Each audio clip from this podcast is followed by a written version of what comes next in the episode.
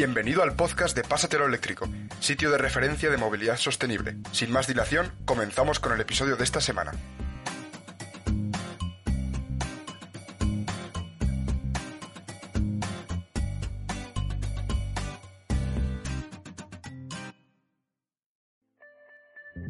Hola a todos y bienvenidos a una nueva entrega del podcast de Pásate a lo eléctrico. Como todas las semanas, aquí os acompaña David Montero y también Miguel Millán. Hola Miguel. Muy buenas David, muy buenas a todos, bienvenidos a una nueva entrega del podcast de Pásate a lo eléctrico. Ya vamos eh, pudiendo salir a la calle, movernos un poquito más, así que nada, aquí tenemos noticias frescas del mundo de la movilidad sostenible y vamos a empezar David si quieres con, eh, vamos a hablar de motos. Hoy tenemos noticias que se salen un poco de lo, de lo normal, de lo habitual, ¿no? Vamos a hablar de, de motos ahora y eh, la Perch TS ha sacado esta marca, la primera, eh, la marca de Perch Motorcycles, ha sacado la primera motocicleta, la primera moto eléctrica con el motor integrado en la rueda, ¿no? Veíamos esas, en, en la, no sé qué película era, creo que era Tron, me parece, esas motos con, bueno, se supone que tenían los motores dentro de la rueda ¿no? Pues este es el diseño que tiene eh, este vehículo y la verdad es que es súper interesante. Un motor de 107 caballos, eh, un par motor de, de 1000 Nm, perdón, y eh, una aceleración de 0 a 100 en menos de 4 segundos. Y es bastante interesante el precio, 25.000 euros. 25.000 euros sin IVA y dejando una pre-reserva de 2.000 euros, que tampoco está nada mal y es una moto que se fabricará en Finlandia. Yo no tenía conocimiento ¿no? de, esta, de esta moto, de esta marca, porque parece que el mercado lo estaba ocupando pues esa eh, Zero Motorcycles y luego ya más nivel ¿no? o más competición teníamos la enérgica Evo, que es la que participa en Moto E. Pero es bueno ¿no? que se vayan sumando más, más marcas de, motos. Ya vimos esa Harley hace, hace poco, aunque es otro concepto y unas motos que, tienen bastante buenas características, ¿no? Un motor de 80 kilovatios, que son 107 caballos, con un par eh, de 1000 newton metro y hay una aceleración de 0 a 100 de, a 4 eh, segundos solo, lo que si, le das a, a, la maneta seguramente que si no controlas bien la moto o no estás acostumbrado a la moto eléctrica te puede pegar a un sustillo porque eh, a mí algunos compañeros que, que están acostumbrados a motos de bastante cilindrada de combustión al coger una eléctrica la más normalita, me dicen que es la primera vez que se bajan de una moto temblando, y es porque no tiene nada que ver eh, la respuesta de una moto eléctrica. Pues sí, vamos a hablar ahora de la autonomía y es que la empresa asegura que tendrá aproximadamente 300 kilómetros de autonomía y podrá cargar a carga rápida en tan solo 40 minutos, eh, prácticamente la batería al completo y si queremos realizar 100 kilómetros en tan solo 15 minutos de carga podremos hacer esa distancia, lo cual también es muy interesante. Sí que es cierto que el precio pues hombre, es eh, ciertamente elevado, ¿no? 25.000 euros es un precio ya bastante caro para una moto. Lo que sí que es verdad que hay que tener en cuenta el diseño, imagino que la tecnología que ha requerido ese motor y las homologaciones, no olvidemos las homologaciones que imagino que habrán tenido que eh, pelearse bastante para conseguirlas. Pues bueno, es un modelo que es bastante interesante y cuanto menos peculiar y que llamará la atención. Bueno, al final es una moto, pues que la moto eléctrica, como igual que los coches al principio, pues salen más caras y luego van bajando precios según la escala de producción, las baterías, etcétera. Y sí que es verdad que por prestaciones también es muy comparable a motos de competición como la marca Ducati, que tampoco es que los modelos de combustión sean, sean baratos. Entonces, pues por prestaciones, 24.000 euros yo creo que no está muy eh, digamos, muy desencaminado de otras eh, motos de combustión también por las mismas prestaciones, pero sí es un dinero ¿no? y un desembolso importante para gente que no que quiere una moto simplemente para moverse, para eso, para eso ya están otras opciones y la verdad que está muy bien esto que dices de autonomía, son 300 kilómetros de autonomía en ciudad y 200 en autovía, lo que la convierte en una, en una moto para que para hacer ruta no está nada mal, porque 200 kilómetros en una ruta es más o menos la media que hace la gente antes de, de, esa parada y es una moto que al contar ya con carga en corriente continua en CCS tipo 2, no, no como otras que hemos visto que tienen carga simplemente lenta, pues la hace una moto que para también para rutear y que sé que no eh, tenga que bastante cambio con un motero normal, ¿no? Que, los de combustión que te siguen no, no te tengan que esperar a, que carguen la moto porque ya gracias a esta recarga rápida en lo que te tomas un, bocata o un refresco pues ya puedes seguir eh, con los compañeros y ya no eres un lastre. Por lo tanto la movilidad eléctrica y sobre todo motos ya está a la par que a la combustión Sí, la verdad es que es una opción muy interesante para todos aquellos que, bueno, aparte de tener el dinero para eh, poder eh, permitirse este tipo de vehículos que son relativamente de precio elevado, pero bueno, eh, está bastante, bueno, en comparación con otros modelos de combustión de estas características o de, bueno, de características similares, está bastante bien, pero si quieres una moto un poco más barata, por ejemplo, para ir por la ciudad tranquilamente sin necesidad de irte a hacer una ruta o ir por carretera, tienes la Ebro Bravo GLE, lo cual es una moto eh, desarrollada por la marca española Ebro, esta es marca España, así que vamos a repasar un poquito las características. Exacto, al final. Eh, vamos a repasar un poquito las características y hablaremos del precio, que es lo más interesante de esta moto 100% eléctrica. Mientras Miguel busca la característica, decir que la anterior moto que hemos hablado, la Berger, pues eh, tiene también, contará con una pantalla LCD en la que podremos ver, por ejemplo, la autonomía, la potencia, eh, la autonomía que nos queda y también podemos ver el GPS, las indicaciones del GPS y algo muy novedoso que pocos coches lo tienen es que esa moto tendrá también eh, actualizaciones de software eh, a distancia, esas actualizaciones OTA también, Miguel. Pues eso es muy interesante, sobre todo porque al tratarse de una marca relativamente nueva, eh, bueno, eh, podrán ir afilando un poco la tecnología, ¿no? Al final, eh, aunque es un modelo sólido que ha pasado todas las homologaciones y absolutamente todo, pero bueno, podrán ir mejorando las características y sobre todo, por ejemplo, la aceleración, como ha hecho Tesla con el Model S y con el Model 3, que hemos visto que le dan a un botón, hacen una actualización de software, mejoran la eficiencia del motor y tienen más aceleración o más autonomía, ¿no? Entonces eso es bastante interesante. Vamos a volver a esta moto que ya, ya he encontrado las características, que estaba, tengo un montón de artículos aquí abiertos. Vamos a hablar de la velocidad punta, 110 kilómetros por hora, lo cual no está nada mal. Un motor eh, bastante potente que equivale a una motocicleta de combustión de 125 centímetros cúbicos, lo cual no está nada mal. Una batería de 5,7 kilovatios hora, sí que es verdad que es un poquito pequeña, pero para ciudad no necesitas nada más, 100 kilómetros de autonomía, lo cual está muy bien. Y el precio, que era lo que estábamos comentando que puede ser más interesante, es que está rondando los 5.000 euros, lo cual es bastante suculento. Así es, una moto tipo Naked, ¿no? Para que la gente nos entienda, una moto sin demasiados carenados. Y ya el salto de una scooter, no te tienes que por qué ir a la anterior, a la moto de carretera de alta potencia, sino ese yo creo que es el paso más sensato, es el equivalente a una moto de combustión de 125, por lo tanto también podrás conducirla con el carnet de coche, con el carnet tipo B y es una moto pues que es de la marca española como bien ha dicho Miguel Ebro que no es ninguna principiante en esto de la electrificación porque yo he tenido la oportunidad de probar sus bicis eléctricas totalmente de carbono que era increíble lo ligero que era y la verdad que iban muy bien y cuidado porque ya se ha metido han optimizado esa, esa electrónica en las bicis y ya han dado el paso a las motos y yo me espero una moto bastante buena y con bastante calidad Sí, la verdad es que tiene muy buena pinta, sobre todo las características que hemos estado comentando y por el precio eh, al, bueno, al que parte esta moto, ¿no? Imagino que igual tienen versiones superiores, no lo sé. En fin, el precio de 4.500 euros exactamente es eh, muy interesante. La verdad es que el diseño también es bastante curioso, es bastante atractivo, tiene esa estructura, eh, bueno, multitubular, ¿no? Por fuera así como, bueno, sin nada que, la, que lo cubra, ¿no? Es bastante, bueno, el diseño es bastante atractivo y las características muy buenas.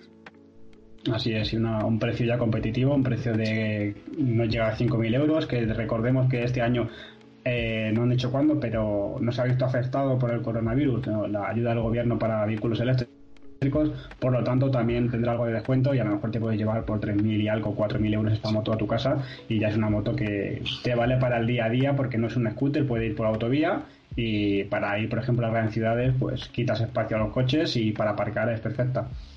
Pues sí, y además hablando de ayudas, de planes ecológicos por parte de los gobiernos, vamos a hablar de la Unión Europea, ya que el vicepresidente de la Comisión Europea por el Pacto Verde, eh, Franz Timmermans, el apellido cuesta poco pronunciarlo, pero bueno, ha mostrado este viernes eh, su eh, apoyo a todo lo que son medidas verdes, ecológicas, eh, por parte de los Estados miembros, ¿no? Ha dicho exactamente que los planes remove que diseñen los gobiernos europeos para sus industrias deben ser ecológicos y que en la medida de lo posible eh, se intente no tirar dinero a la basura financiando industrias que están pues obsoletas o que son muy contaminantes, lo cual, pues hombre, es ciertamente bastante, un movimiento bastante inteligente por parte de la Unión Europea, ¿no? El que se intente apoyar eh, dentro de las, bueno, de las competencias ¿no? que tiene eh, Europa eh, para a la transición a la movilidad sostenible, ¿no? Y no solamente movilidad, sino bueno, energías renovables, generación de energía, vehículos,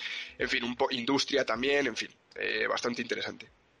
Exacto, ya es tontería no llegado hasta este punto de para reactivar la economía eh, que volvamos a combustibles fósiles o que apostemos por seguir desarrollando motores de combustión que no tienen ya cabida en el futuro. Y simplemente pues ha dicho eso, que es tirar el dinero en industrias que no sean limpias porque es a lo que va la, el futuro y ninguna empresa puede permitirse el lujo de ahora que está encima la economía después de estos dos meses de parón tan resentidas, invertir en algo que va a ser eh, como un poca rentabilidad al futuro y sobre todo ha dicho que va a ser pues un cargo extra para nuestros hijos y nietos, sobre todo en calidad y, de salud, y salud en cuanto a calidad del aire. Pues sí, la verdad es que está muy bien que por parte de la Unión Europea se intente dentro de la medida de lo posible, eh, bueno, pues fomentar la movilidad sostenible y un poco esa transición hacia un mundo un poco más ecológico. Vamos a hablar ahora de Inch Team, que lo estuvimos, hablamos de ellos la semana pasada cuando comentábamos ese eh, cargador ultra mega rápido de 400 kilovatios. Eh, y es que han anunciado que van a instalar en España una red de 150 puntos para coches eléctricos con pago mediante tarjeta, lo cual está bastante interesante, ya que, bueno, hemos visto que ha habido problemas o que hay gente que se queja, ¿no? De que hay un montón de empresas diferentes que ponen eh, sus puntos de recarga y al final acabas llevando en la cartera un montón de tarjetas para pagar, eh, pues bueno, es eh, interesante que se pueda pagar directamente con la tarjeta de crédito y sin duda es una empresa más que se compromete a poner puntos de recarga en España y nada, a esperar a que se pongan a construirlos y poder utilizarlos. Pues sí, la verdad que ya han dado el salto con ese cargador ultra rápido. Parece que se que van a, a la cabeza de las demás empresas que montan puntos de recarga, sobre también con esto, algo que la gente pedía, no tener eh, mil tarjetas, no tener mil tokens o que a lo mejor llegas al punto de recarga esa aplicación del móvil falla, no te la descargas, es un, poco complicado al final te quedas tirado por alguna manera. Entonces es mucho más fácil. Necesito recarga, voy, pago con mi tarjeta y automáticamente se recarga el coche. Algo que parecía muy difícil cuando hemos hablado con algunas empresas de, que instalan cargadores, que veían, no lo veían muy factible, no muy fácil ni rentable tampoco poner digamos, esta especie de datáfonos en, sus cargadores y ya hemos visto que ha llegado Ingetim ¿no? Y, y, lo ha hecho y no sabemos por qué las demás no lo harán, pero para mí como usuario yo creo que es mucho más fácil y mucho mejor. Sí, no, la verdad es que es bastante interesante, ¿no? Al final es el usuario el que gana de todo este tipo de mejoras que se pueden introducir en los puntos de recarga, no tener que andar liado con un montón de aplicaciones, un montón de tarjetas, tokens, en fin, lo que comentabas, ¿no, David?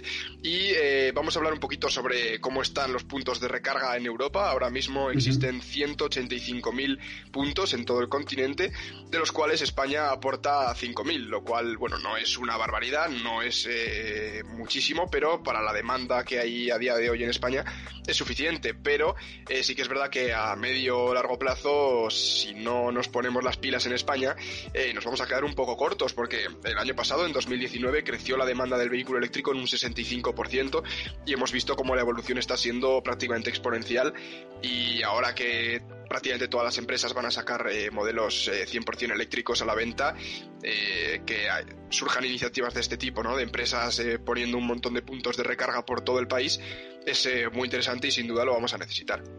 Recordemos que eso ya hemos hablado a veces, ¿no? 5.000 puntos de recarga en toda España, que lo que equivale a los mismos puntos de recarga que hay en París, por ejemplo, para que veáis en qué nivel estamos, ¿no? Que una ciudad de, Francia eh, ya tiene los mismos eh, puntos de recarga que simplemente todo un país, pues todavía nos queda mucho camino por hacer. Ingetin ha hecho un plan de, de negocio y ha dicho que o sea, actualmente circulan unos 5 millones de vehículos eléctricos por Europa y que calculan que para 2030 sean alrededor de 19 millones, por lo tanto tiene que, venir con una ampliación de la red de recarga y muy bien. Eh, y sobre todo yo si su visión de un punto de recarga es este, con esa, ese pago por tarjeta, voy a preferir ¿no? ir a estos puntos de recarga que a otros si tengo opción porque me va a ser mucho más fácil como usuario.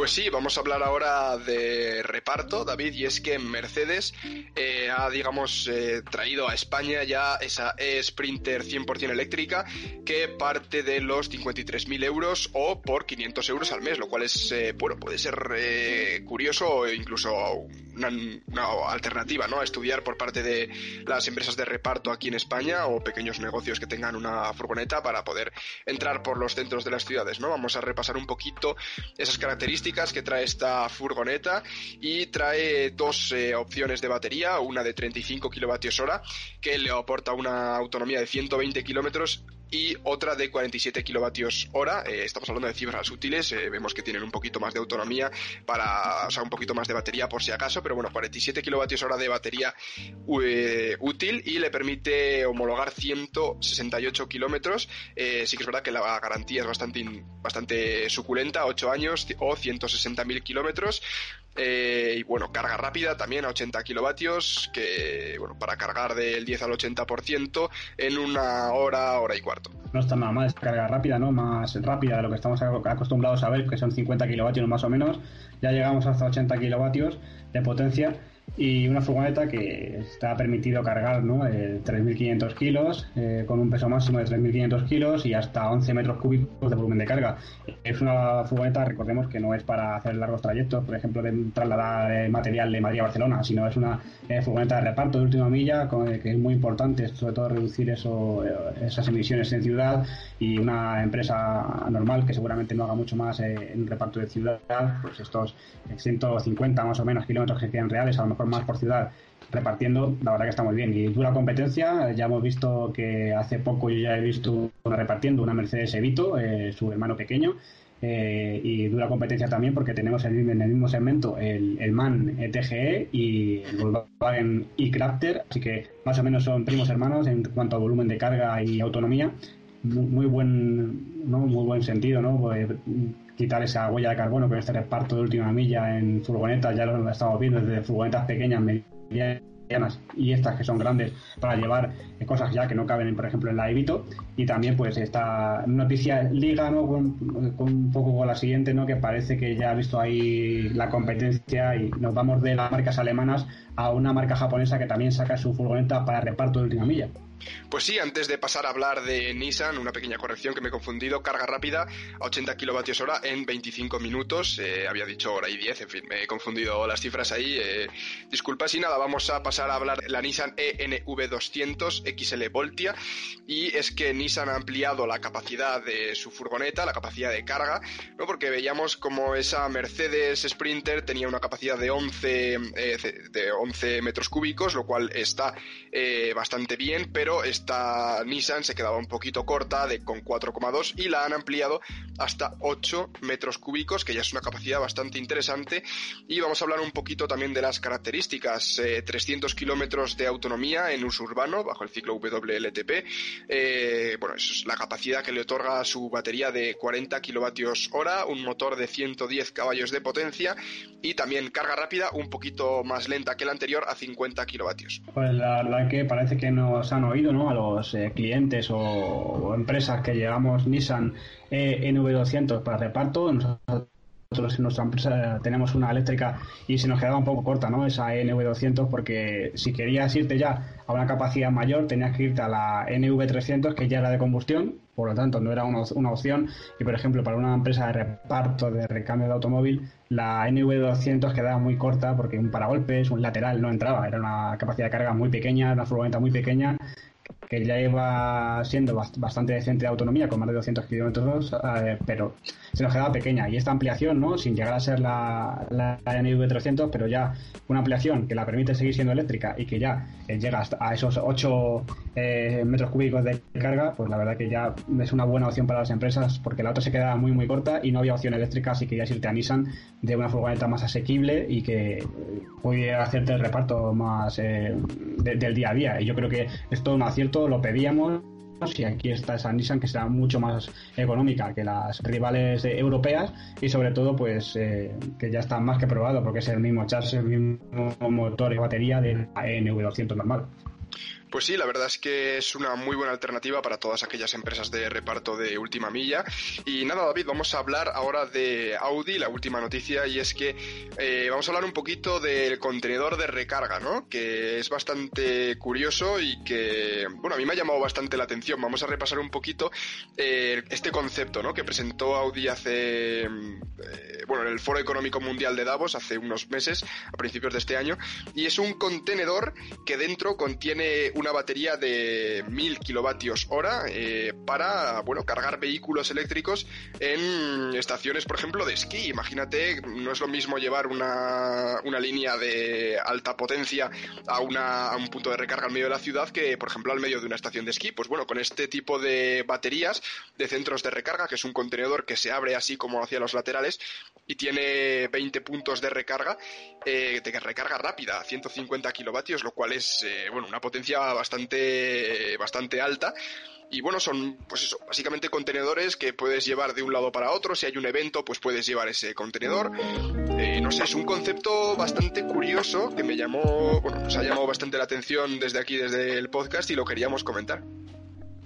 La verdad que está muy bien, ¿no? Porque esto ya lo hemos visto con experiencias más pequeñas, piloto, en, la ciudad de Wolfsburg en Alemania por parte de Volkswagen para eventos como conciertos o algún evento de ferias y esto ya más a lo grande, ¿no? Para algo que necesite más, eh, más potencia, como bien dices, estaciones de esquí, el cliente de Audi es muy dado, ¿no? sobre todo con su e-tron con tracción 4 a llevar el coche a estaciones de esquí y pues no es una cosa mala sino 20 puntos de recarga a 150 kilovatios de potencia cada punto de recarga bastante bien y otra cosa buena que nos ha dicho Audi es que esa batería, ¿no? esa eh, energía que tiene esa batería para dar a los vehículos ha sido recargada durante horas valle con energía hidroeléctrica, por lo tanto es 100% renovable y, sin la, con la más mínima huella de carbono también, porque desde, desde el inicio no pues ya se tiene también en cuenta si quieres ser con coche eléctrico, todo, todo está a favor y sobre todo muy buena iniciativa de Audi. Pues sí, sobre todo para eventos, eh, para las temporadas de esquí,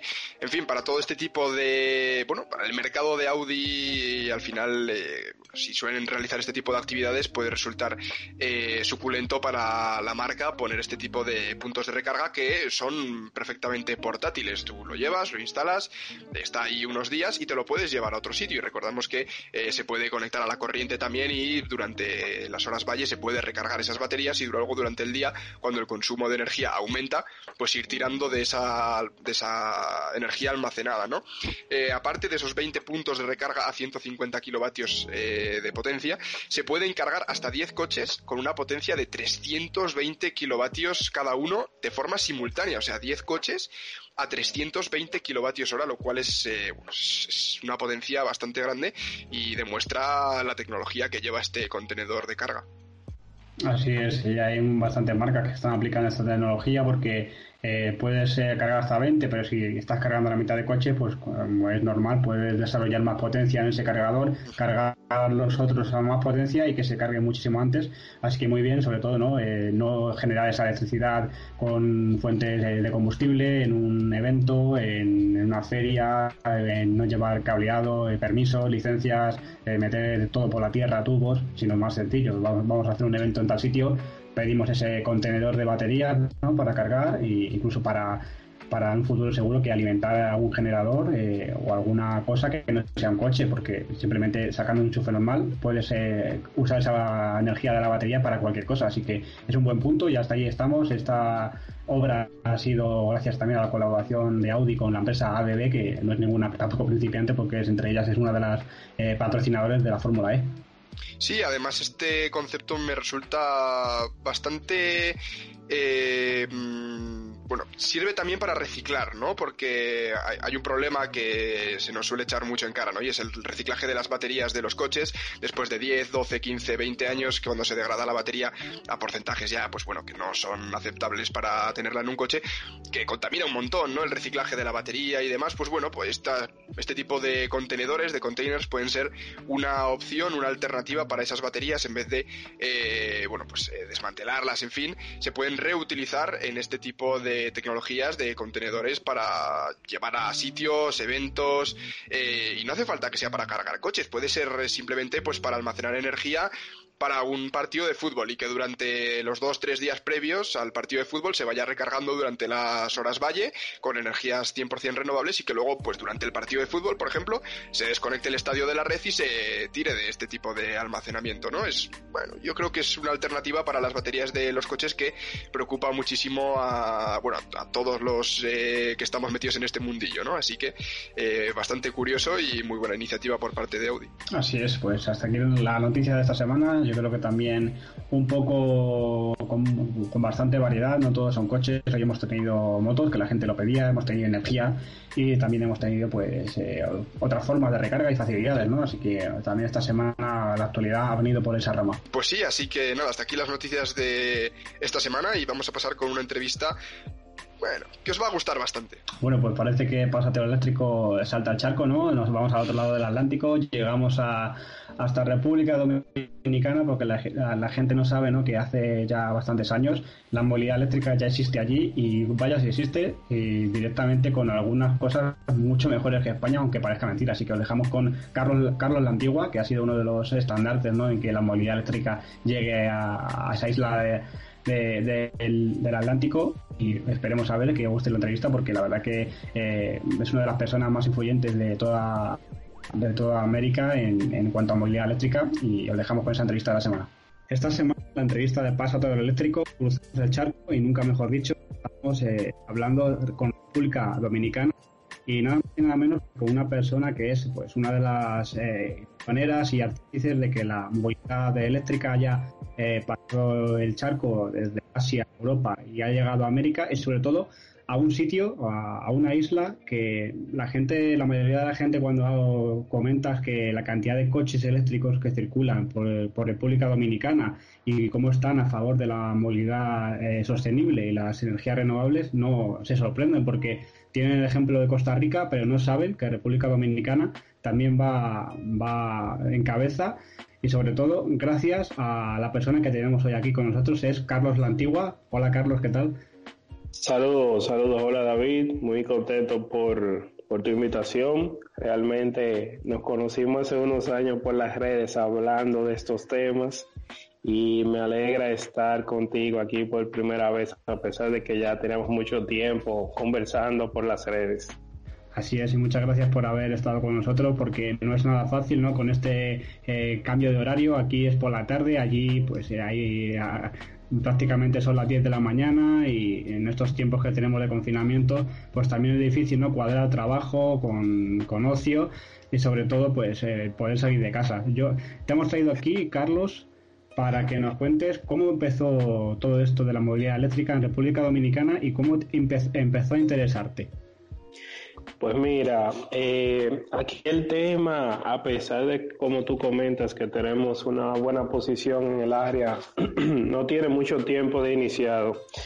Por mi parte, yo siempre fui un amante a los vehículos desde muy pequeño y incursionando en el tema de las energías renovables, que de hecho mis primeros eh, cursos y certificaciones en el área de energías renovables fueron en España y en Portugal en el 2009. o sea que me, tengo unos bonitos recuerdos de, ese viaje que hice por el área de Pamplona, eh, visité San Sebastián, Madrid, etcétera. Pero bueno, para continuar con, tu pregunta, eh, nuestra empresa que se dedica a temas de eficiencia energética, dijimos, bueno, pero si queremos ser coherentes con lo que promovemos, pues necesitamos comenzar a explorar la movilidad eléctrica y qué se siente tener un vehículo eléctrico, que definitivamente es el futuro, decíamos nosotros por allá por el 2016, 2017. Y nos animamos a adquirir un vehículo. Comenzamos a investigar cuál era quizás el modelo más factible para, para nosotros en esta región. Ya sabemos que la accesibilidad a los vehículos eléctricos ha ido aumentando progresivamente, pero hace unos años, digamos, había marcas que eran más fuertes en algunos lugares que en otros. Y optamos por, por el modelo así estrella del momento, que era el pequeñito Nissan Leaf. y nos dimos cuenta que éramos uno de los primeros en el país, porque cuando importamos el vehículo no había forma de registrarlo en la Dirección General de Aduanas como un vehículo eléctrico, porque nos dijeron que todavía estaban actualizando el sistema y la matrícula de mi carro dice que tiene un cilindro y un caballo. porque había que ponerle algún dato. Entonces, si te fijas, esos primeros años fueron un poco accidentados, porque el registro de los vehículos eléctricos no está, eh, digamos, bien, eh, no es representativo con la realidad, hasta que llegó el 2017 aproximadamente, cuando sí ya comenzaron a hacerse los registros bien hechos. Aquí, aquí estamos en lo mismo, hasta hace poco tiempo he pasado lo mismo. La ITV, de hecho, cuando pasa la inspección obligatoria técnica, eh, te sigue pagar, sigues pagando eh, el impuesto como si fuera un coche de gasolina, cuando no pasa prueba de humos por lo tanto, yo creo que se tiene mucho, ¿no? Las administraciones tienen que pues eh, crecer mucho y sobre todo en la movilidad nueva están bastante perdidas y les, les falta tiempo. Eh, sobre todo, ¿cómo se, qué se siente, Carlos, al tener uno de los primeros coches eléctricos en República Dominicana y cómo era para poder cargarlo o, para poder viajar por el, por el país? Sí, pues mira, la experiencia fue interesante primero porque colocamos el primer punto de recarga público y gratis para que las personas comenzaran a conocer de qué se trataba. Y bueno, yo, tenía, yo tuve que aprender a planificar mis viajes. Ya de hecho seguía varios youtubers en el área, entre unos de ellos a Saúl López, que estuvo por aquí el año pasado visitando. Y ya Saúl había dado un tutorial de cómo hacer la planificación de los viajes, dónde uno detenerse. Y bueno, ya fuimos aprendiendo mucho de esos videos y ya sabíamos hasta dónde podíamos llegar y hasta dónde no. Claro que yo haciendo mis experimentaciones me arriesgaba eh, para ver qué tanto daba el vehículo. Nosotros tenemos la ventaja de ser un país, una isla, y es realmente una media isla porque nosotros somos la isla del Hispaniola, la que la compartimos con Haití. Y en nuestro, en nuestro lado del territorio te, ocupamos unos 48 mil y tantos kilómetros cuadrados. Eh, o sea que somos una isla pequeña y las distancias promedio que se recogen aquí, aquí típicamente son unos 30, 35 kilómetros al día. O sea que la movilidad eléctrica aquí nos viene muy bien. Pero sin duda que esos primeros días fueron interesantes porque nos acercamos muchas personas en las autopistas para motivarles a instalar cargadores.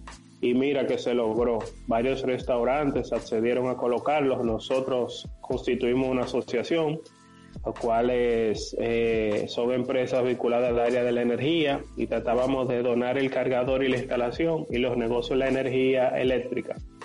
Entonces a partir de ahí, digamos, comenzó todo un movimiento, los negocios interesarse y ya digamos que actualmente cargadores públicos gratis en el país tenemos alrededor de 40, 40, 50 cargadores gratis en, digamos, en vías claves, que son cargadores lentos pero vienen proyectos muy interesantes de, puntos de recarga para el país. Claro, porque la gente tiene que saber, por ejemplo, el voltaje no es igual en Europa, que aquí en España es 220 voltios un enchufe de casa, allí es, es menor, ¿no? Y sobre todo se puede, o hay ya cargadores eh, a 50 kilovatios en autovía o en algún punto de la isla. Sí, eh, aquí tenemos este hace aproximadamente un año.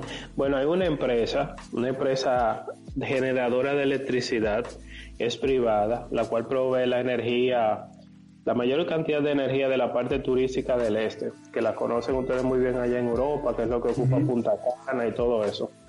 Y esa empresa eh, firmó un acuerdo con una compañía norteamericana que se llama Blink ese acuerdo consistió en la compra y adquisición de 500 cargadores, eh, de los cuales eh, una cuarta parte de ellos iban a ser cargadores rápidos. Iban a ser instalados en República Dominicana y Panamá, donde ellos tienen presencia. Y aquí, en el país, ya ellos tenían instalado tres cargadores rápidos a, modo de, de prueba. Y ya pasado esa etapa, continuaron la instalación por temas del COVID, se detuvo, pero ellos prevén que para final de este año puedan tener instalado alrededor de 25 a 30 cargadores rápidos y cerca de 100 a 200 cargadores nivel 2 en todo el país. La verdad es que vais a tener una isla conectada totalmente para el coche eléctrico, además con trayectos eh, no muy largos y las islas yo siempre he dicho que es idóneo para la movilidad eléctrica donde se tiene que desarrollar y sobre todo pues eh, está muy bien no pues que, que se imparta rápidamente como bien has dicho que a veces no es fácil no que restaurantes o supermercados se, se animen a poner un punto de recarga, pero para que la gente sepa, pues eh, a lo mejor tiene en la mente que allí llegan dos o tres modelos, ¿no? Nissan Leaf, poco más, porque es una isla y es difícil llevar coches, pues para que le sepáis, hay, Nissan Leaf hay, hay sobre todo también Hyundai Ioniq, que como te hemos visto en tu canal de YouTube, eh, Carlos, pero pues eh, lo que más me sorprende en la isla es que el Porsche eh, Taycan ya ha llegado y sobre todo algo que no está en España como es ese sub eléctrico de MG está también en República Dominicana ya. Correcto, sí, como tú comentas, nosotros tenemos una particularidad en el área, digamos, un poco extraña, y es que a pesar de ser un país en vías de desarrollo, tiene la tradición de adquirir vehículos, digamos, con mucha anticipación y de gama alta. Digamos que a los dominicanos les gustan mucho los carros o los coches, como ustedes entonces, no sé si sabía, pero nosotros en el ranking global de Porsche, nosotros per cápita en el mundo somos uno de los países que más Porsche consumimos. Eh, aquí en el continente usualmente solo nos gana Brasil, a veces México, que son países inmensamente mayores que nosotros, pero nosotros usualmente estamos en el segundo o tercer lugar de América Latina completo y uno de los beneficios que tenemos eso es que obtenemos los modelos primero.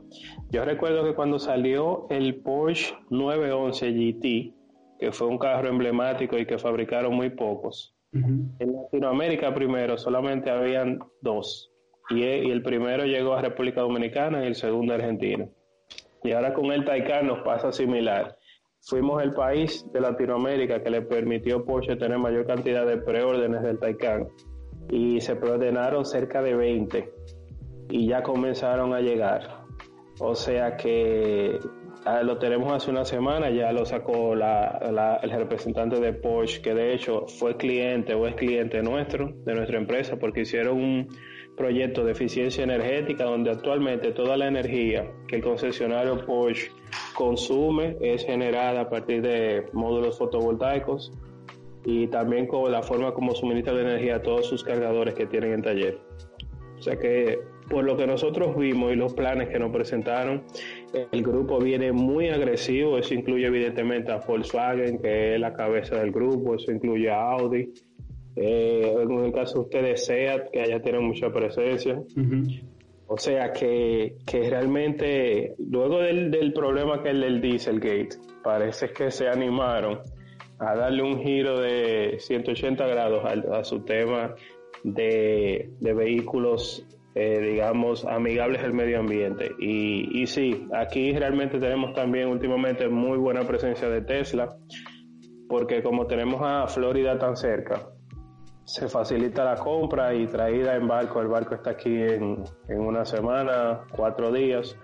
Y bueno, ya la distribución actual del parque vehicular eléctrico aproximadamente es la siguiente. Nosotros colaboramos con el Ministerio de Energía y Minas y la Comisión Nacional de Energía del país y digamos que estamos muy involucrados con los planes gubernamentales en, apoyo a la movilidad y nos usan como fuente de consulta y también nos integran a los, a los estudios que hacen. Y actualmente el 70% de los vehículos aproximadamente son Nissan resaltando que el concesionario no ha traído uno solo de esos vehículos. Es bueno señalar que estos vehículos son usados. David, que me imagino que allá es diferente. Todos son de segunda mano, digamos, ¿no? Todos son usados. La mayoría, exceptuando los Teslas eh, y los modelos nuevos como MG, Porsche Taycan, BID. BID acaba de lanzar aquí tres modelos de vehículo eléctrico ya por el concesionario. Exacto, eh, BID, la marca china, que está también muy, en mucha presencia en Argentina, Chile, y que tiene muchos autobuses, por ejemplo, eléctricos, no da, no llega a dar el salto a Europa, no sabemos si porque eh, algunos dicen que no pasa los estándares eh, de seguridad de la EuronCap o por qué puede ser, pero no se logra impartir de BID aquí en, en España cuando tiene mucha, mucha flota y mucha capacidad. Sí, sí, me imagino que eso ya no le queda mucho tiempo porque está más que demostrado que los chinos tienen la capacidad de fabricar lo que ellos quieran, un producto high-end o un producto muy sencillo, lo que les demanden. y, y, bueno, la mejor muestra es que MG es una marca que, bueno, se originó en Inglaterra, pero ya es una marca china, perteneciente al grupo SAIC. Y MG tiene una, los niveles de venta de MG en Reino Unido son impresionantes. O sea que yo entiendo que marcas como B&B, eh, quizá Brilliance, que las tenemos aquí, la misma Pen, que ya entiendo que es una marca emergente china, pero va a comenzar a llegar a algunos países europeos, como Noruega, por ejemplo, que es uno de los líderes, que de hecho estuve en Europa no hace mucho. Creo que en ese momento te, eh, pudimos hablar por las redes. Hace, estuve ya a finales de febrero y principio de marzo. Por suerte pude salir porque el vuelo, luego que salí, cancelaron los vuelos como a los tres días. y, pude librarme de la cuarentena ya. Pero en ese viaje, eh, lo que hice fue certificarme en cargadores rápidos con una empresa que se llama EVBots en Países Bajos. Y, la, empresa nos comentaba que es increíble la cantidad de órdenes que ellos tienen para instalar cargadores en Europa a nivel LOS y cargadores rápidos. Para tus datos así que, que se puede compartir, en este año ya ellos tenían órdenes firmadas y aprobadas para la instalación de cerca de 20.000 cargadores eh, en Europa. O sea que es y es una sola empresa.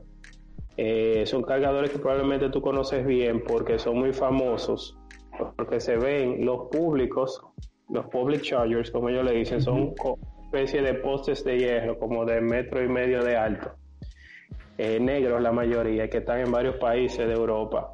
Y, bueno, la perspectiva es muy buena a nivel global. Yo entiendo que el tema del, del virus hay que considerarlo, porque esto va a replantear muchas cosas, pero puede también acelerar la incursión de la movilidad eléctrica y el finalmente el desarrollo por parte de las marcas de estos vehículos. La verdad que es muy interesante, ¿no? Porque aquí en Europa hay muchas empresas y sobre todo también eh, muchas energéticas que están poniendo planes de aquí a dos años de poner cargadores. Aquí en España eh, hemos visto como hay varias, eh, tanto privadas como las energéticas clave, como son Endesa, Iberdrola, que quieren poner muchos puntos de recarga. Pero es, verdad que parece ser que vamos a la cola un poco de Europa. Ya Portugal nos dobla en, en coches eléctricos circulando y la verdad que no sabemos por qué. Si, pues, aunque sea un país más extenso, la cantidad de cargadores todavía no llega a ser la suficiente. Y sí que es verdad que yo me quedo con el dato que has dicho de 20 unidades de Porsche Taycan eh, en preorden allí en República Dominicana, que al tener menos extensión, pues mm, vais a verlos mm, prácticamente alguno, alguna vez al día, porque aquí supongo que será un coche que si te vas lejos de las grandes ciudades como Sevilla, Madrid o Barcelona, va a ser muy difícil ver un Taycan y allí pues eh, seguramente tengáis la, la, oportunidad de verlo, sobre todo también porque porque con 20 pues no está no está nada mal la apuesta de Porsche en, República Dominicana. Sí, correcto, así es. Y eso, los otros concesionarios, a raíz, eso es lo importante de hacer ese tipo de incursiones. Porque cuando entonces conversamos con los otros concesionarios, entonces nadie quiere quedarse atrás con su marca. por ejemplo, ya del, del, grupo que distribuye Volvo, ya dijeron que también aquí iba a ser uno de los primeros países latinoamericanos que iba a llegar la, la, Volvo XC40 Recharge. Eh, porque bueno, quieren cuidar su, su, su público y así poco a poco se van y animando. Lo que sí me ha parecido extraño es que yo entiendo que las empresas alemanas están muy lentas. Eso a mí me ha sorprendido muchísimo, porque yo que era fanático de la Fórmula 1, ya me he emigrado un poco a la Fórmula E. Recuerdo mi equipo, que era BMW, salió de Fórmula 1 porque decía que ya la Fórmula no estaba alineada con sus planes a futuro, que estaban vinculados a la movilidad eléctrica. Estamos hablando, qué sé yo, 2000, 2010, 2012, una cosa así. Así es, de hecho fueron de los primeros con ese i3. Claro.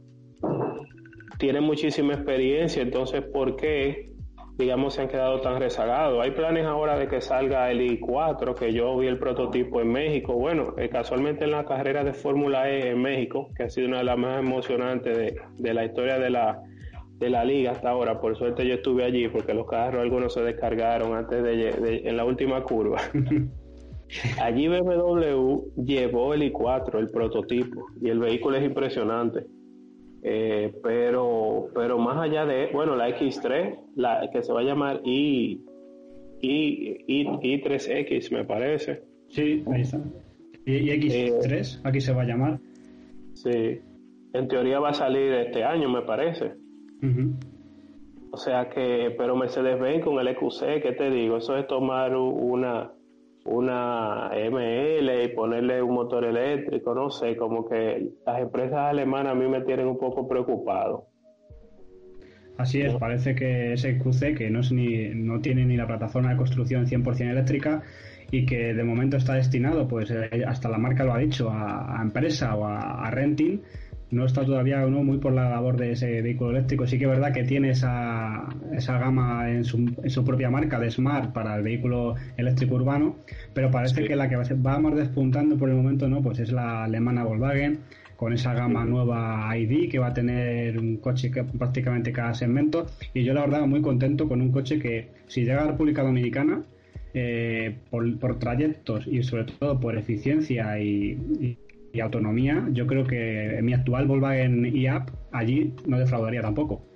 No, para nada. Y si tú me preguntas, si tú me preguntas con lo que eh, podemos constatar ahora, en cinco años, a mí me parece que de parte de Europa el grupo Volkswagen va a llevar la voz cantante en temas de, de presencia y de volumen de fabricación de vehículos eléctricos, específicamente Volkswagen. Y luego de ellos y sacando a Tesla de la ecuación, a mí me parece que los vehículos chinos de verdad que se van a adueñar del mercado porque comienza ya a desarrollar tecnología de punta y diferente. No sé si viste el tema de las baterías esta Blade de que, que óyeme, sin duda van a revolucionar porque Tesla hablaba que cuando el kilovatio hora costara 100 dólares o menos, ya iba a comenzar el punto de inflexión eh, y el punto de intersección de, de los vehículos eléctricos con los vehículos de combustión interna. Y viene BID y anuncia esta batería con un buenísimo rendimiento, eh, muy versátil, muchos ciclos de vida útil, a 85 dólares el kilovatio hora. Eh, nos adelantamos muchísimo, porque Tesla previó que eso pasaría a 2022-2023.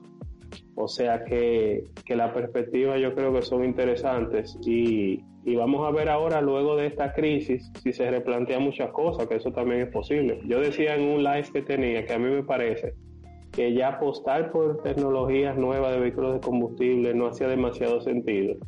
Y que las empresas más visionarias iban a volcar totalmente su estrategia a, a tratar de que el vehículo eléctrico sea realmente lo que domine su línea de producción. Está claro, aquí hemos visto como muchas de las grandes eh, marcas han dejado también, no solo que han dicho ya planes de futuro para no dejar de fabricar su diésel y gasolina, aparte han dicho que también dejan muchos el, tema del gas eh, aparcado y se centran eh, muchos en hidrógeno y muchos en sobre todo vehículo eléctrico. Volkswagen, como hemos dicho, es el claro ejemplo de la cantidad de miles de millones de euros que han invertido para para llevar su compañía a la movilidad eléctrica y sobre todo porque quieren dar una vuelta de tuerca a la marca y hacerla de la más sostenible posible con esas fábricas incluso de CO2 neutrales en la que no se utiliza ninguna energía para fabricar el coche que, que contamine. Sí, correctísimo. Pues mira, ahora que tú que mencionas eso, yo quisiera dar algunos números así globales para que las personas se queden con una imagen de cuál es la situación actual de República Dominicana en temas de movilidad eléctrica y viendo los números. Este es un informe que preparó una compañía consultora para eh, los ministerios de energía en el país y arrojaron la siguiente información. Al, al finalizar el 2019, que es el dato más reciente que tenemos en nuestro país, nosotros contamos con 4.6 millones de unidades de vehículos y somos 10 millones y medio de habitantes aproximadamente, o sea que casi eh, un vehículo por cada dos habitantes. Y el aporte en la generación de, gases de efecto invernadero de ese parque vehicular es de un 31% del total. Eh, en términos promedios, lo cual eh, se aumenta considerablemente en la ciudad. ¿Por qué? Porque de ese 100% de vehículos, solamente en la ciudad, en el Distrito Nacional, en la capital del país, tenemos el 30% del total. O sea, es brutal. Y solamente aquí tenemos 14 kilómetros cuadrados de, área. O sea que imagínate tú concentrar un millón y tanto de vehículos en 14 kilómetros cuadrados. O sea, es, eh, es realmente es complicado. Eh, la ciudad se ha ido dividiendo. En, antes el distrito era más grande, digamos que han ido cerrando. Eh, y ahora tenemos Distrito Nacional y las provincias pero no obstante sigue siendo un cúmulo de vehículos importantes. Y en relación a los vehículos eléctricos, los datos que se manejan, es que en el 2017 se importaron 130 vehículos aproximadamente eléctricos, pero ya a final eh, del año pasado se habían importado 600 y tantos, siendo nosotros el segundo mayor importador del área luego de Colombia. Importó 900 y tantos.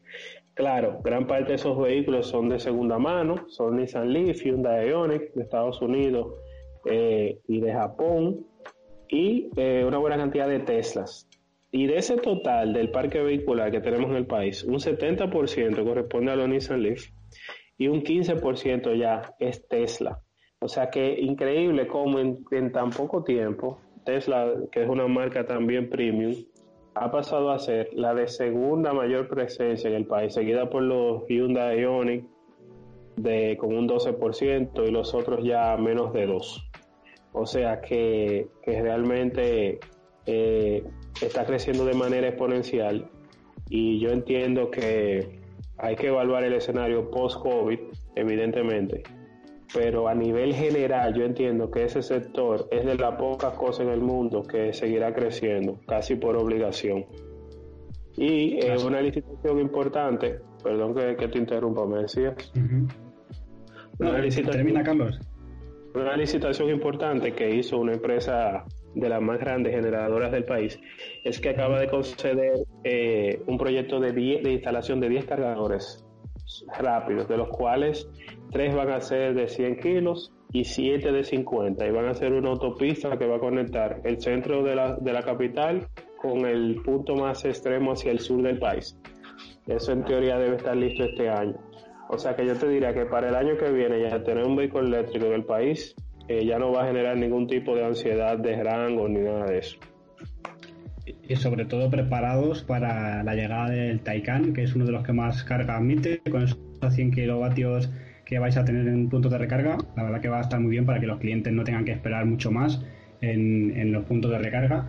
Eh, también hay Kia Soul en, vuestro país, hay bastante más modelos de, vehículos. Yo lo que quiero saber, eh, para que los oyentes que, que, lo sepan, sobre todo, el proceso de importación de un coche eh, es tedioso, se tarda mucho o, no, o no es muy complicado. Y luego la segunda pregunta es, pues, de esos coches que, eléctricos eh, que, llegan. Por ejemplo, aquí se está estipulado que un coche eléctrico pues viene a ser para una familia que tenga, digamos, unos buenos ingresos, ya que están eh, más caros que un coche de combustión. Por ejemplo, actualmente el eléctrico más económico es un, Seat Mii por 17.000 euros. No sé si allí también el coche eléctrico es, es, más difícil adquirirlo, está mucho más caro en comparación. Sí, bueno, pues mira, respecto a la primera pregunta, el tema de la importación, en el país, eh, como todo al principio, era sumamente complicado, porque en los puertos no tenía la información clara, tú tenías que ir a tres o cuatro oficinas primero a que te dieran la información real y, el primer y segundo año fue muy complicado. Luego eso se fue regularizando y ya la importación de un vehículo eléctrico, digamos, es similar a un vehículo de combustión. Queremos que se haga una ventanilla única porque ahora hay una ley de incentivo, que es la ley 10313, que eh, elimina el 50% de todos los impuestos de los vehículos, eh, digamos, amigables al medio ambiente. En este caso aplican los eléctricos, por supuesto. Y bueno, es un procedimiento que hay que ir a varias dependencias públicas, sellar aquí, poner una firma allí y digamos que se hace un poco más tedioso en términos de trámite. Entonces lo que queremos es hacer un modelo parecido al que tienen, por ejemplo, en Noruega, que tú te compras un vehículo eléctrico, simplemente pasas a una ventanilla única, no pagas impuestos hasta hace un tiempo, no sé si ya cambió, y te daban tu placa eh, identificada que tú eres un EV con todos los beneficios que eso ocupa, que aquí al rodaje no tenemos todavía ninguno, solamente beneficios a la importación, pero igual se, se pagan los peajes, se paga el derecho a la circulación, todo se mantiene igual. Entonces, eso es algo que queremos que mejore, pero hasta ahora eh, sí, ya el proceso es, es, fluido, aunque sigue siendo un poco tedioso. Y respecto a los precios, pues mira, aquí son mucho más caros, porque ustedes tienen la ventaja de que tienen muchas plantas en la misma comunidad europea, les llega en mejores condiciones, no hay que embarcar, Aquí sale un poco más costoso, sobre todo también por los impuestos que cobra el gobierno.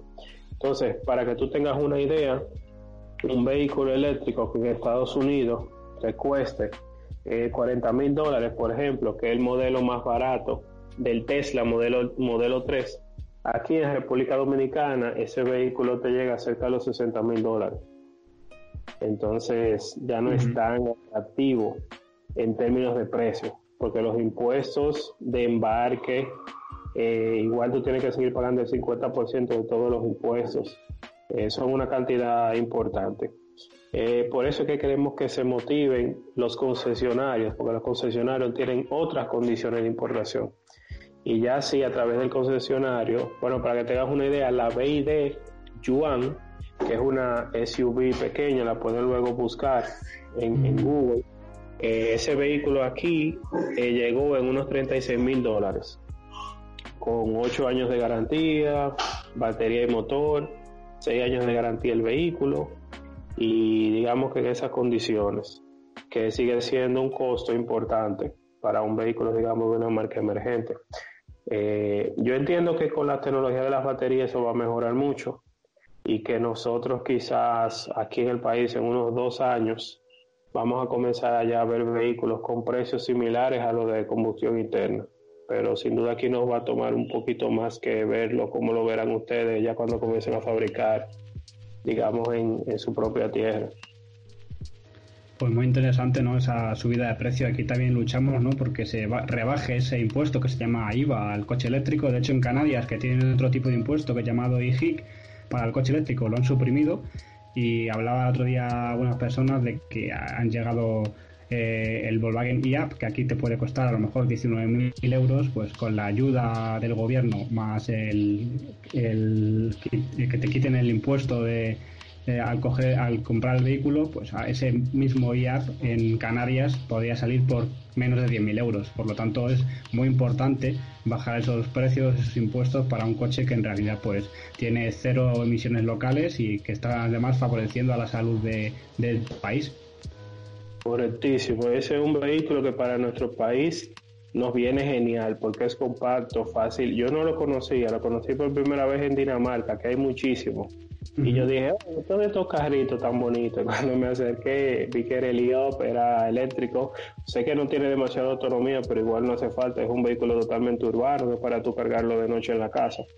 Y, Mira, Carlos, el, el, mío actualmente, eh, como han hecho un restyling un poco de, del modelo y de baterías, tiene 32 kilovatios hora y sí que es verdad que a lo mejor eh, por, por autovía, aunque no gasta mucho, gasta menos incluso que un Leaf al ser más pequeño, se te puede ir a unos 14 kilovatios hora de consumo a los 100, pero por ciudad, pues homologa 260 kilómetros de autonomía y si solamente lo cojas por ciudad, raro es que no saques 350 más o menos, así que por lo tanto es un coche muy a tener en cuenta. Ah, pero está muy bien. Realmente entonces la versión que yo probé, digamos que era la de las primeras, donde la autonomía me parece que era unos 180 kilómetros, una cosa Eso así. Eso es, ese fue el primero que salió. Ok, ah, no, pues muy, muy sorprendido porque incluso si lo comparamos con el mismo Nissan Leaf que hay aquí, el más común, que es el de 24 kilovatios hora, que no es muy eficiente, por decirlo así, es un vehículo que te da 120, 130 kilómetros en ciudad. O sea que sí, realmente es un modelo muy interesante y esperamos que el grupo aquí, que le va muy bien con sus ventas de Audi, etcétera, se animen a traer vehículos de, ese tipo. Bueno, la verdad que sería muy importante porque ya he dicho que con esa autonomía es un coche que es muy eficiente y que por ciudad si no le llevas excesivamente rápido con su buena frenada regenerativa pues te gasta como mucho pues de 6 a 8 kilovatios hora y se te, la autonomía que le sacas es mucho, eh, muy superior ¿no? a, la homologada. Eso ya por autovía pues no es el coche idóneo, pero tampoco se va, se va mucho con respecto a otros modelos más, más grandes. Eh, para acabar, eh, Carlos, quería repasar, aparte, pues te has formado también para montar, fuiste, a, fuiste, a, Estados Unidos para montar Wallbox y demás de, la marca Tesla y también has fundado Hispaniola E, que, cuéntanos un poco qué, qué es esto. Bueno, pues eh, comenzando, con la última, Hispaniola E es una iniciativa mía que surge cuando nosotros adquirimos el vehículo eléctrico. Yo dije, bueno, eh, las personas deben comenzar a enterarse, debo tratar de hacer una especie de bitácora o de diario de la experiencia de tener un vehículo eléctrico en el país para que luego les sirva a personas que quieran incursionar. Y desde el día uno que tuve el vehículo comencé a hacer videos eh, videos reales de cosas buenas y cosas malas. Como, como que me pasaba con la carga, como el primer día que intenté cargar no pude porque no tenía una buena puesta a tierra y el carro no cargó. En fin, cosas que hasta que tú no tienes el vehículo no puedes constatar. Y, y, bueno, fue una grata sorpresa porque comenzó siendo un canal que tenía, qué sé yo, 15, 20 suscriptores y fue poco a poco creciendo y, nada, ya es un canal de cerca de 10.000 suscriptores, ya muchas personas de Latinoamérica. Que... Así es, yo, yo cuando lo conocí tenía más o menos 100 suscriptores y fue increíble el salto que, que ha dado. Sí, sí, y ahí de poco realmente no genero tanto contenido porque digamos que es eh, una plataforma de información, no estoy tan ocupado en ella, el trabajo, como tú comentas, me ocupa mucho tiempo, mi profesión es ingeniero eléctrico, pero especializado en la parte de energías renovables, entonces esos proyectos tú sabes que consumen mucho tiempo. Y, y, bueno, sí, la empresa, nosotros nos certificamos con Tesla para la parte de Tesla Energy, el Power Pack, que es el módulo grande de batería, que es impresionante porque al final el Power Pack tú lo analizas y es un Tesla sin gomas y sin volante, literalmente. O sea, ya tomaron las baterías, la acomodaron de una forma modular, pusieron, usaron el radiador del modelo 3, eh, los abanicos, el sistema de enfriamiento del modelo S, las mismas mangueras, los cables que conectan a la batería del Tesla con el motor son los mismos que se utilizan para el Power Pack, en fin es un sistema totalmente sacado de su línea de producción de vehículos y por eso lograron tener muy buenos precios. Y ya aquí en República Dominicana eh, acabamos de, bueno, hice el arranque el jueves pasado y no hemos hecho la inauguración por el tema del virus, pero ya pusimos en marcha el primer sistema de almacenamiento de energía con Tesla, 1.6 megavatios hora de energía y cerca de 700 kilos de potencia. Igual con los, con los Powerwall, ya también hemos instalado varios. O sea que poco a poco aquí Tesla va teniendo presencia y yo entiendo que ese es el primer paso para que luego cuando ellos vean el potencial del mercado vengan con el concesionario y los vehículos. O sea que gracias a ti por, por porque por ahí fue que nos conocimos. Yo igual comienzo a seguir tu canal. Igual te felicito. Tú has tenido un crecimiento sorprendente. Tus videos tienen muchísima penetración y, y veo que estás haciendo un aporte muy importante. También comenzaste igual que yo, bien pequeñito, con unos cuantos suscriptores, casi que amigos de uno. Así es lo que pasa, que cuesta no subir y más como dices, pues como cuando tienes de hobby y cuesta subir vídeos, editar y al final el tiempo es oro y eh, se pasa de subir uno a la semana a uno al mes prácticamente, ¿no? Claro, así es. Pero, pero sin duda que es una labor que tiene su impacto eh, mucha gente me alegra muchísimo cuando yo a veces salgo a la calle y la gente me reconoce y me dice, mira, yo me compré un vehículo eléctrico por tu canal. Eso realmente a mí me alegra muchísimo. Aparte de que sirve de consulta, ahí tengo tutoriales de cómo instalar un punto de recarga si vives en un apartamento, que eso yo sé que es un tema en todos los países del mundo prácticamente. Y, que una vez que estuve en Francia recuerdo que muchas personas con las que hablé me decían, yo quisiera un vehículo eléctrico, pero yo poner un cargador en mi edificio, óyeme, eh, es más fácil creo yo que, que cualquier otra cosa. Entonces digamos que es un punto importante que la gente vaya conociendo y sin duda que va creando su efecto en el tiempo, aunque cueste mucho trabajo. Así es, pues muchas gracias eh, Carlos por acercarnos a la actualidad y sobre todo poner en conocimiento cómo se está desarrollando esa movilidad eléctrica en República Dominicana, que seguro que muchos oyentes ni sabían que allí había coches eléctricos y, vais en muchos puntos por, por delante de España prácticamente. Así que pues también un agrado, ¿no? Al final poder hacer algo juntos, escucharnos y espero que podamos cuando se acabe el confinamiento, ¿no? Tanto de un lado como de otro, si las circunstancias lo permiten, pues al final vernos, ¿no? Y, seguir impulsando esa, esa movilidad. Claro, seguro. Muchas gracias a ti. Ese es un video que yo estoy loco por hacer y que lo tengo pendiente de hace tiempo, que colaboremos juntos. Y si Dios quiere, ya sea yo visitándote a ti o tú viniendo aquí, créeme, si coinciden unas vacaciones tuyas la va a pasar muy bien. Eh, vamos a hacer algo interesante. O sea que gracias a tus oyentes por tomarse el tiempo de, compartir con nosotros este momento y siempre a tu orden en todo lo que pueda contribuir para tu medio y tu canal. Muchas gracias, Carlos. Hasta la próxima. Un abrazo. Hasta luego. Saludos a la familia. Pues hasta aquí la entrevista de la semana, espero que os haya gustado, ¿no? Y sobre todo espero que no sea la primera vez que salimos de nuestras fronteras para contaros cómo es la movilidad eléctrica en, en otro país. Ya tenemos otros otros contactos, ¿no? Para que nos cuenten. Y, pero la verdad es que es muy sorprendente, ¿no? Como, como en República Dominicana, por ejemplo, llegan muchos modelos que a, España no llegan, llegan mucho antes que a otros países. Por ejemplo, el Taycan que llegue antes, por ejemplo, que a Estados Unidos es increíblemente, ¿no? Es una buena anécdota y la gran cantidad, ¿no? Para una isla pequeña que existe ya de usuarios con coche eléctrico, está bastante bien. Bueno, al final hay que ser conscientes de que en una isla es, eh, yo creo que es bastante más sencillo que en un país como España, que es muy grande, eh, instalar puntos de recarga y al final hacer esa transición hacia una movilidad más sostenible. Las distancias son mucho más cortas en una isla y la verdad es que haya sido muy pionera en este tipo de tecnologías es bastante positivo para el mundo porque demuestra que se puede realizar, se puede hacer una transición eh, hacia una movilidad sostenible. Sí que es verdad que queda mucho trabajo por delante, hay que, bueno, sobre todo hay que bajar los precios ¿no? Porque los eh, vehículos eléctricos no son asequibles para todo el mundo todavía, de momento. Pero bueno, ya llegará. Estamos viendo vehículos ya desde hace meses que salen con precios asequibles. La verdad que entre Costa Rica, que genera su casi todo su mix ¿no? con energía renovable, que es un, todo un ejemplo a nivel mundial. Aquí tenemos un poco el ejemplo de Noruega, pero Costa Rica yo creo que se llama la palma y ahora República Dominicana, que es el segundo país ¿no? que más coches eléctricos importa, cuando es una isla. Y en Sudamérica, por ejemplo, hay gigantes como Argentina y Brasil, con infinidad de, kilómetros cuadrados de, de, terreno. Pues es, República Dominicana es la segunda que más coches eléctricos importa, por detrás de Colombia, que también es sorprendente ¿no? que sea la primera de, de toda Sudamérica que tenga en coches eléctricos importados y la verdad que yo creo que me ha quedado muy, muy, buen sabor de boca de esta entrevista, de saber cosas nuevas, qué coches hay aquí en República Dominicana y sobre todo saber que, que no, no todo está en Europa ni en Estados Unidos, ¿no? que el coche eléctrico vale y llega para otra cantidad de países que no sabíamos.